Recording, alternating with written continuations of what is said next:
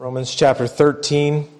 Here in the last section of the book of Romans that began in chapter 12, we'll go through the end of 16 is this, the idea of this is what the gospel looks like when it's in a life and it's transforming a life. This is the gospel displayed. These are people who have been transformed out of darkness into light. These are people who've been made completely new. This is what a new creation in a person looks like. We began in, in beginning in chapter 13 looking at how uh, a new creation in Christ, a new person in Jesus relates to their governing authorities. That we submit to them because we revere Christ and we revere God above all things. And so obviously we uh, submit to God before our governing authorities and when they oppose our governing authorities, but we submit to God and then we submit to our governing authorities because if they're doing their job right, um, they are for our good and for the good of humanity.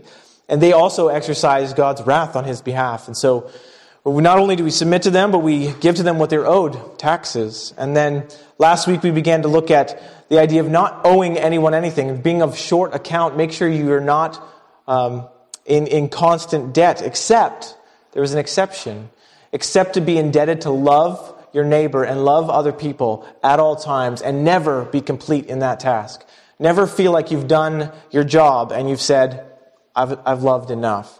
But instead, we have the obligation to keep on loving because love fulfills the law. It shows that we are um, believing that Christ is uh, good and that his law is good. And so that, that kind of is where we left off last week. And then this week, I want us to look at verses 11 through 14, mainly focusing on verse 11.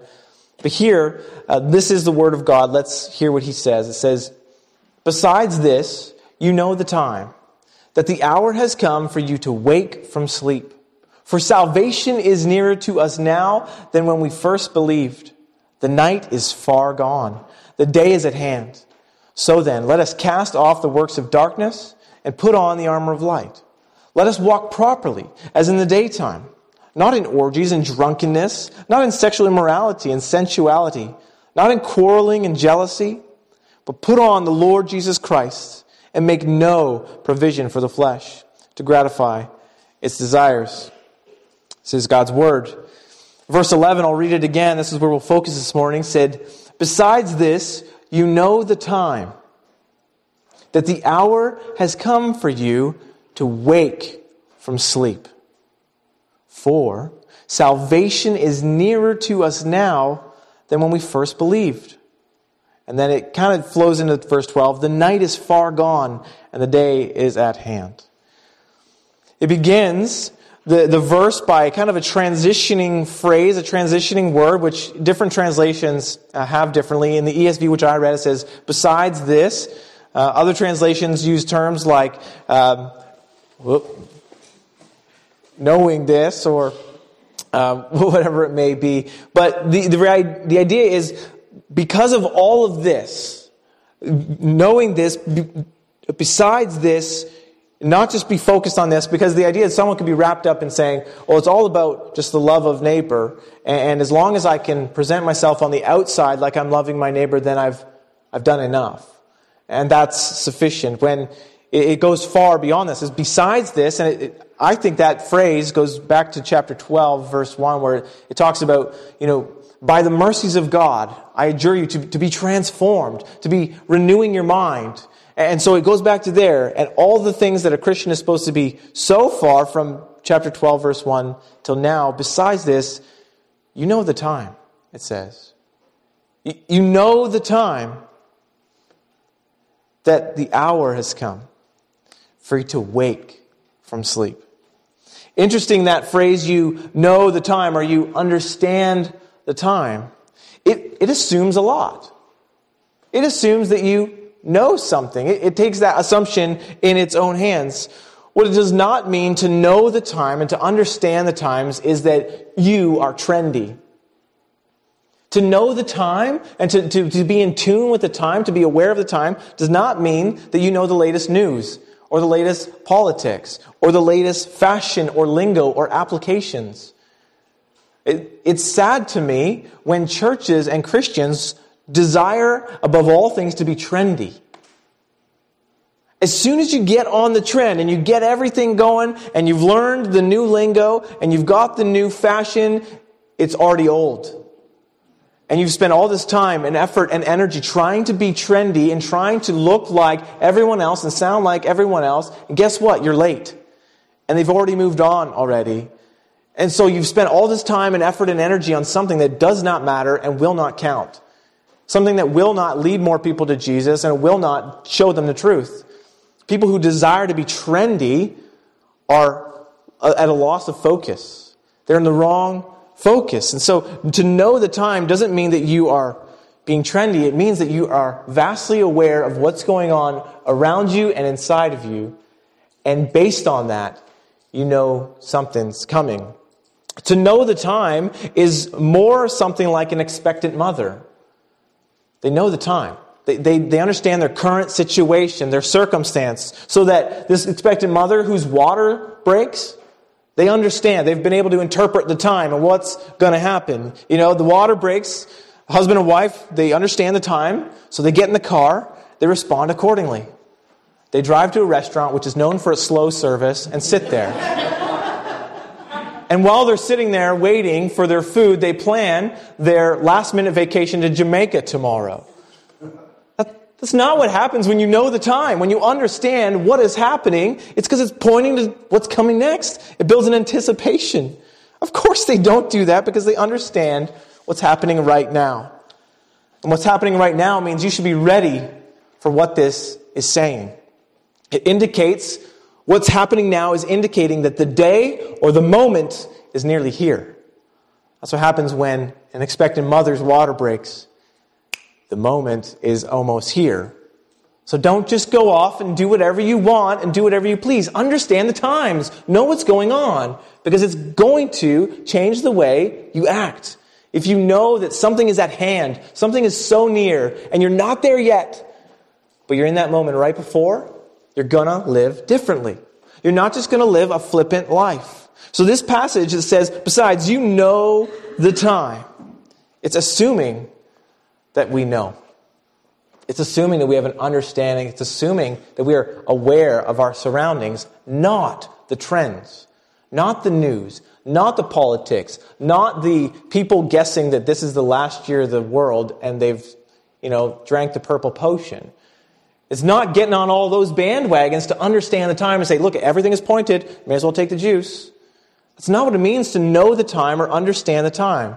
It means that you are so vastly aware that we are in the end days that you are living like it. You're living like it. It's transforming you. If you know that the day is at hand when Jesus is coming again, you're going to live differently. You're not just going to live a flippant life. You're not just going to spend your life storing up in storehouses. You're going to be transformed. So when you know the time, you understand the time, you're going to be transformed. The time, as Paul says in other passages in other places in the Bible, in Galatians 1, he calls it the present evil age. To know the time is to know that it's not just about a news cycle or a current president or what's to come. It's about knowing the darkness of the current time. 1 John chapter 2 verse 18 says, "Children, it is the last hour." And as you've heard that the Antichrist is coming, says, so now many Antichrists have come. Therefore, we know it is the last hour. It's the last hour. He says, in 1 John chapter 2, he says, like we can look around and we can see you, you're anticipating like the Antichrist, you know, the mark of the beast and 666, you're anticipating that and you're looking for that. He says, look around you. Understand the times. There are many antichrists. There are many things and people and attitudes and sins in your life and in other people's lives that showing that the times are against Christ. It's here. It's not like we need to wait for that day to come so that we go, okay, Jesus is about to arrive. He says, it is now here. Understand the times, that the present evil age is upon us. In 2 Timothy chapter 4, verse 3, it begins, well, the whole part of 2 Timothy 3 uh, and 4 show us what the times are. In 4 3, it says, For the time is coming when people will not endure sound teaching, But having itching ears, they will accumulate for themselves teachers that suit their own passions.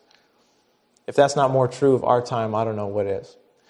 But the thing is, if you know church history, you could say that 500 years ago, that they were, were filling up their, their, themselves and their pulpits with people who would just tickle their ears and tell them what they wanted to hear.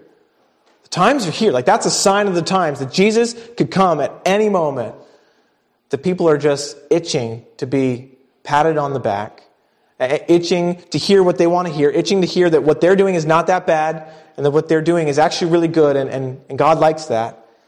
People are just filling up their circles of friends with people who agree with them so that they might be tickled.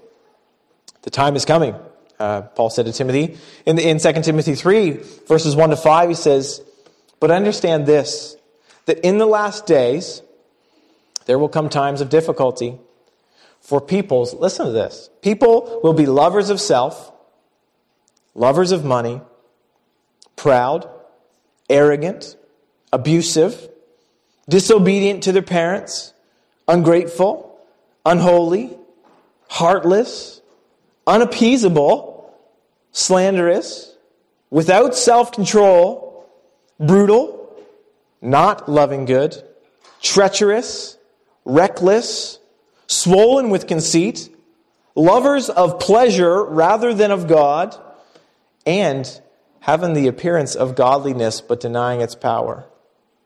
Paul says, avoid such people. If that is not a sign of the times, what's amazing to me is you could go back at any time in history and see that this is the times. The, the, the time is here. You, you know the time. You understand the time. You are prepared in this time because you know what the times means? That the hour is at hand, that something is coming, that this is the night and the morning will come. We're in the night. We're in this evil present age, so the morning's coming. Are you ready for the morning to come? This crazy, the, the like that was written 2,000 years ago, and you read it and you think, that describes my days. That describes it. Lovers of self. Like, I would say 50% of books now have the author as the cover. They love themselves. Lovers of self, lovers of money. Why do you got cash stores on every other corner? Because people love money so much that they spend it, want more, spend it, want more. They're proud, arrogant, abusive, disobedient to parents. All these things are just perpetuating and getting worse and worse as time goes on, and we know that. People are ungrateful, unholy. People don't even know what holiness is now.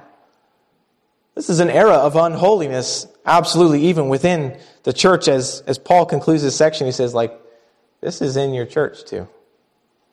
People are heartless. This one, unappeasable. People are never content. Never. Never content. You cannot appease anybody. Doesn't matter what you say to them, they're still going to be offended. Doesn't matter how you try to flake around, they're still going to be offended.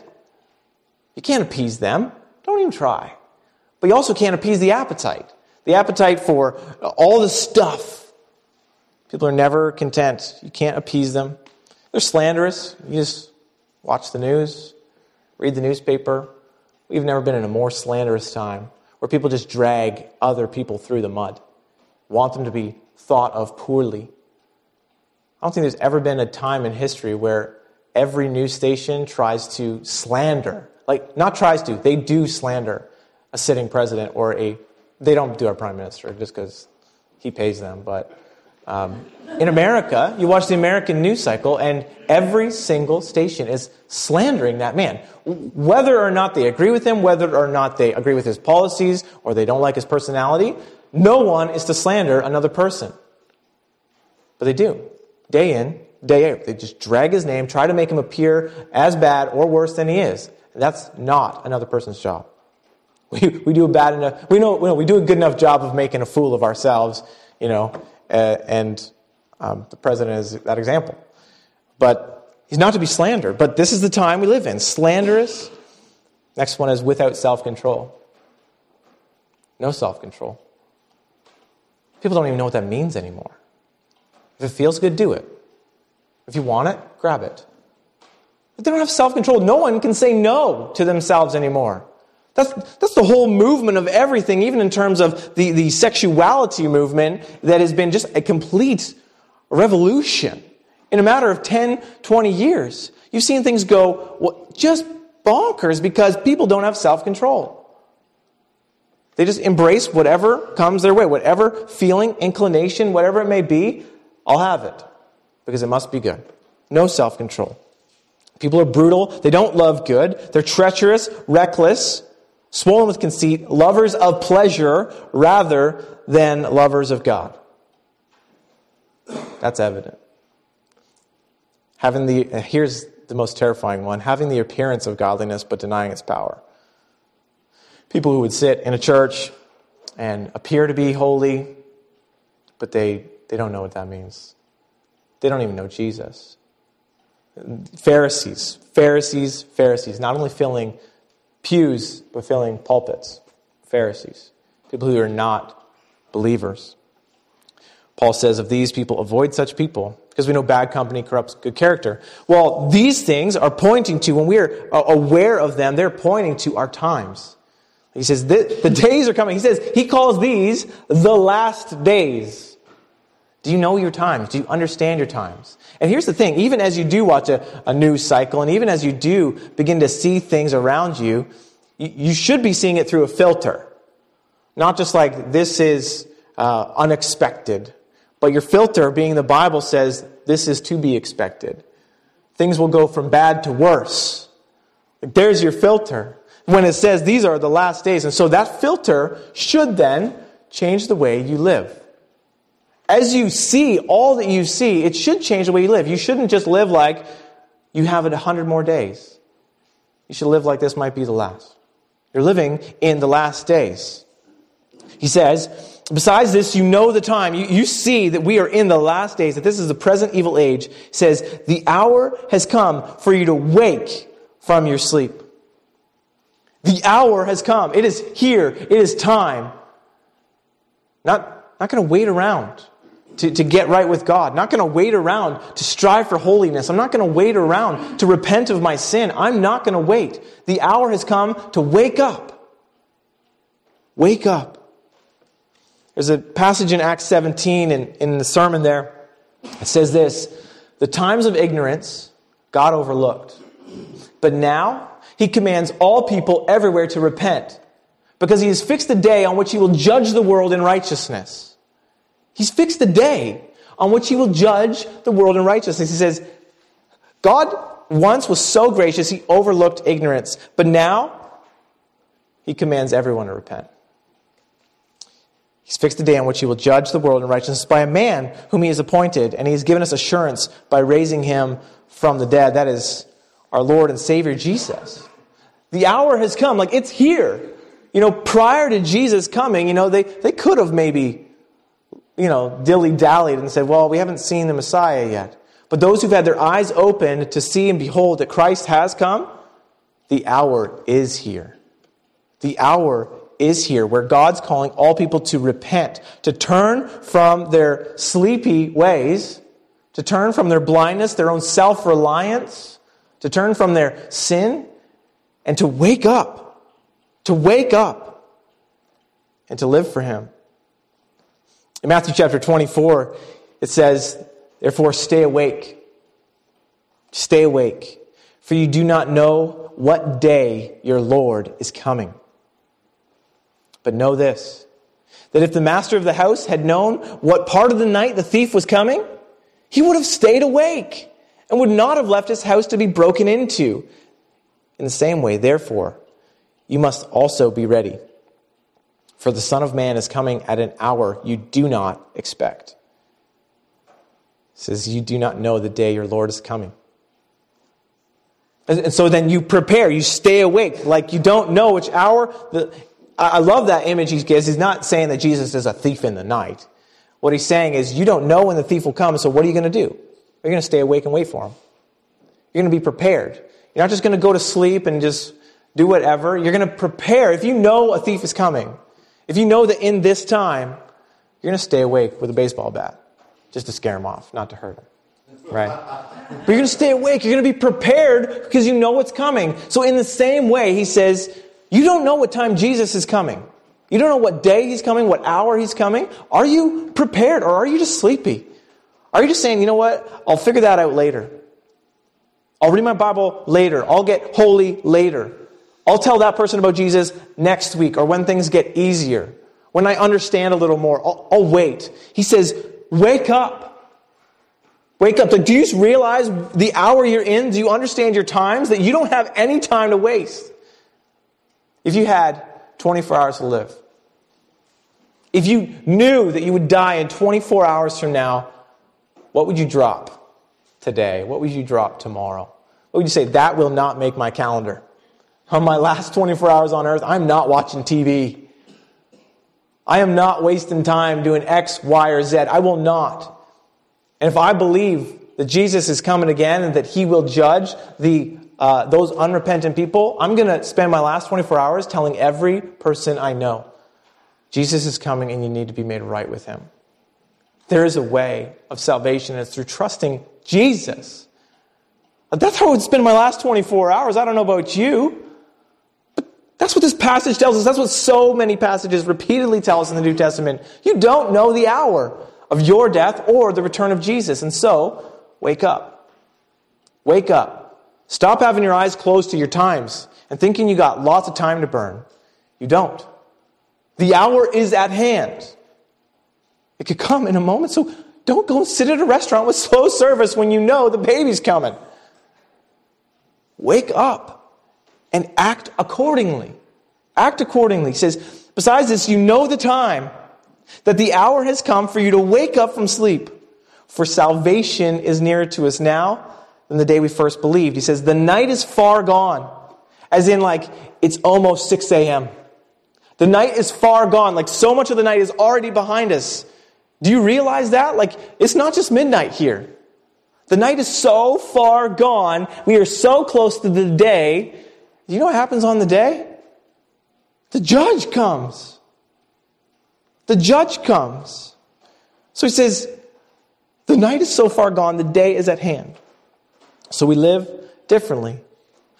In that day, it tells us in verse 11, it says, um, For salvation is nearer than when we first believed. A lot of times, you know, people might criticize the Bible and, and, and we who say, we're in the last days, right? Well, oh, they said that 500 years ago. Well, they said that a thousand years ago, that you're in the last days. what happened? And that's where Scripture says don't confuse God's patience with Him forgetting about people. God's being patient, allowing people the time to repent. And, and in that patience, He's giving you grace. Another moment, another day in this dark hour for you to live before that day comes. Before the day of reckoning, before the day of vengeance. He's given you another day. And so, be aware of it because salvation is nearer. It's interesting because you think, well, I thought salvation was when I confessed that I, that I wanted to live for Jesus. Then I was saved. I had salvation, didn't I? Yes, in one sense. God has rescued you from your sinfulness and, and your record of debt is, is not standing against you anymore. But Scripture speaks of our future salvation that one day in glory we will be fully redeemed. Our bodies will be redeemed. Our motivations, our longings will be redeemed. Our desires will not be sinful anymore. We will be saved from that, rescued and ransomed from that. That that's what we long for because our salvation is yes. Yes in Jesus. We will belong to God because Jesus said it is finished. But a day is coming where our salvation will be complete. And, and Romans uh, 8 tells us that, that all creation is groaning for that day. That all creation is eager for the redemption of the sons of man. For you and me to be made fully right, even in our motives, our attitudes, and our desires. That's the day of salvation, when God will fully make us new. That day is a coming. And he says, that salvation is nearer now. That day is coming is nearer now than when you first believed. That has a whole bunch wrapped up in it. It means you should be uh, more anticipating that day because you know it's closer. It's like, like again, an expectant mother. In the first month of her pregnancy, she's, she's, she's not expecting the baby to come. But the closer she gets, she knows that it's nearer than when she first conceived. So guess what? She's going to be more prepared. In the first month of pregnancy, you might begin to start thinking about whatever, but in nine months, you better start picking names and you better start making sure the nursery's ready. When it's nearer than when you first began, your preparation looks a lot different. So when you think about your salvation, the, the final coming of Jesus and, and Him taking you to be with Him, how has your life changed? How has your salvation since the moment you first believed in Jesus, you came to him by faith because you said, I can't trust myself. I can't trust the sin that I'm in. I only trust it to condemn me forever. So you trust in Jesus. He rescues you from your sin, saves you. But now, now that your ultimate, final, glorious salvation is nearer, have you prepared any differently? Scripture says those who are saved do. They grow. They, they love Jesus more. They have a greater affection for Jesus. They are, the Bible calls it sanctified. Like putting off old stuff, putting on new stuff. And we'll see that even as we go on uh, in the weeks to come. Even in this slight passage, it tells us those two things. Put off these things, put on these things. That's what a person who, who knows that salvation is near, who knows that the day is at hand, who is aware of their times, that's what they do. They wake up. They wake up, they open their eyes and see that this is the end. That I'm going to live like I'm dying. Such a good reminder. You are, you're dying, and you could die tomorrow. So wake up to that and live like it. Don't store up like you got another 50 years in you. Live like today is your last day. Why not? It, it, it's, you will never regret that. Especially when you're living your last day knowing that Christ has regarded your helpless estate and He saved you.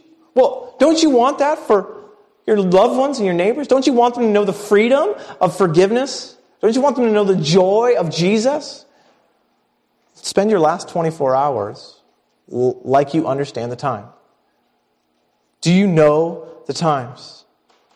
That the hour has come for you to wake up from sleep. For salvation is nearer to us now than when we first believed. The night is so far gone, the day is at hand. So let us know our times and let us wake up. Let's pray. God, you are so loving and merciful and patient. In your justice and in your perfection, you could have destroyed us the moment we first sinned but you didn't. And you allowed us to run rampant in our own sinful desires. You allowed us to think that we were in charge, that we were the gods of our lives, and we lived for ourselves.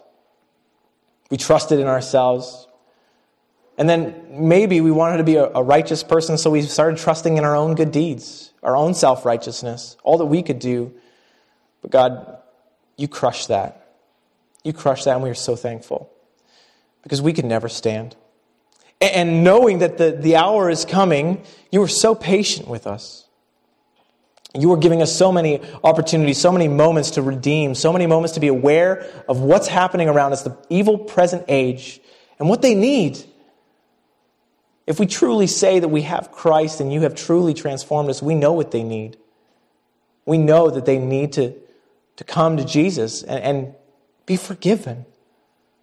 Because if they die in their sin, as, as if we would have died in our sin, we would have been punished forever in hell, apart from your favorable presence. God, we desire that not for anyone.